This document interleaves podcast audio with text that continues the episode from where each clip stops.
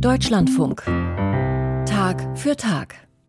Bereits Mitte Januar ist in Italien das Buch von Georg Genswein über seine Zeit mit Josef Ratzinger erschienen. Da war sein Chef keine zwei Wochen tot. Genswein war als Sekretär der engste Vertraute von Josef Ratzinger bzw. von Papst Benedikt XVI. Zeitweise arbeitete er auch für Franziskus.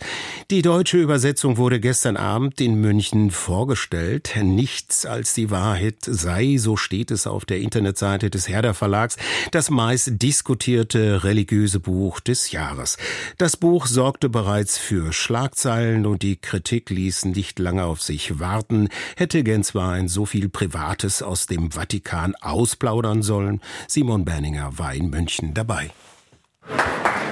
Georg Genswein bekommt Applaus vom Publikum. Wer gekommen ist, den interessierte, was der Erzbischof aus Rom in München über seine Zeit an der Seite von Josef Ratzinger zu erzählen hat.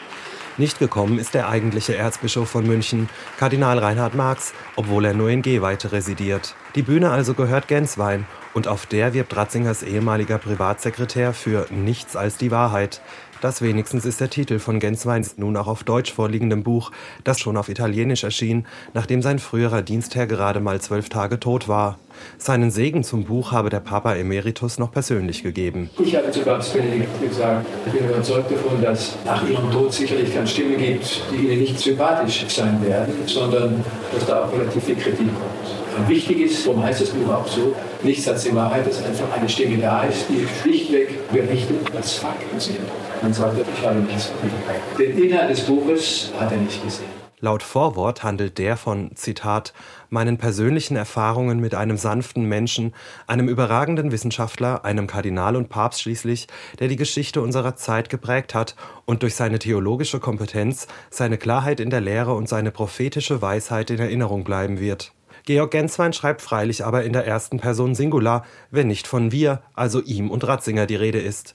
Es geht Genswein also auch um sich, keine Überraschung für jene, die lange vor ihm an Ratzingers Seite waren und in Nichts als die Wahrheit nicht gut wegkommen. Ich sei also die starke Frau an der Seite von Ratzinger gewesen, die ihn oft dann zu Dingen gedrängt hat, die er eigentlich nicht wollte. Ingrid Stamper war seit 1991 Ratzingers Haushälterin.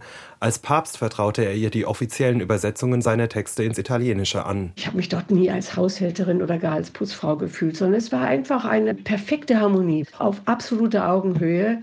Und jetzt kam Herr Genswein neu da rein und musste irgendwie seinen Platz finden. Offenbar wollte er da gerne die Nummer eins spielen und vielleicht auch deswegen dieses Buch. Und darin beschreibt Genswein sie als äußerst willensstarke Persönlichkeit, die eine Rivalität gegen die päpstliche Entourage geschürt habe, zusammen mit Gensweins Vorgänger Josef Clemens. Ratzingers erster Privatsekretär hegte laut Genswein gegen ihn eine gewisse Missgunst und wünschte sich, von Benedikt XVI. wieder zum Privatsekretär ernannt zu werden. Auf Anfrage wollte sich Josef Clemens nicht äußern. Ingrid Stamper sagt nur so viel zu Gensweins Wahrheiten. Kardinal Ratzinger war aber so mit Clemens verbunden durch all die vielen Jahre, dass er bis ganz kurz vor seinem Tod jeden Sonntagabend von sich aus Clemens angerufen und mit ihm lange Telefongespräche geführt hat, weil ihm das einfach gut tat.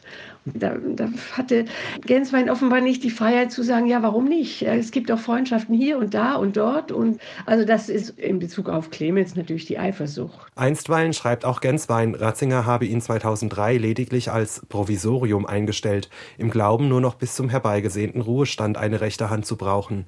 Mit seiner Wahl zum Pontifex kam es aber anders und Genswein wurde vom Provisorium zum Papstsekretär oder, wie er schreibt, von einer Sekunde zur nächsten aus dem Hintergrund in die vorderste Reihe katapultiert.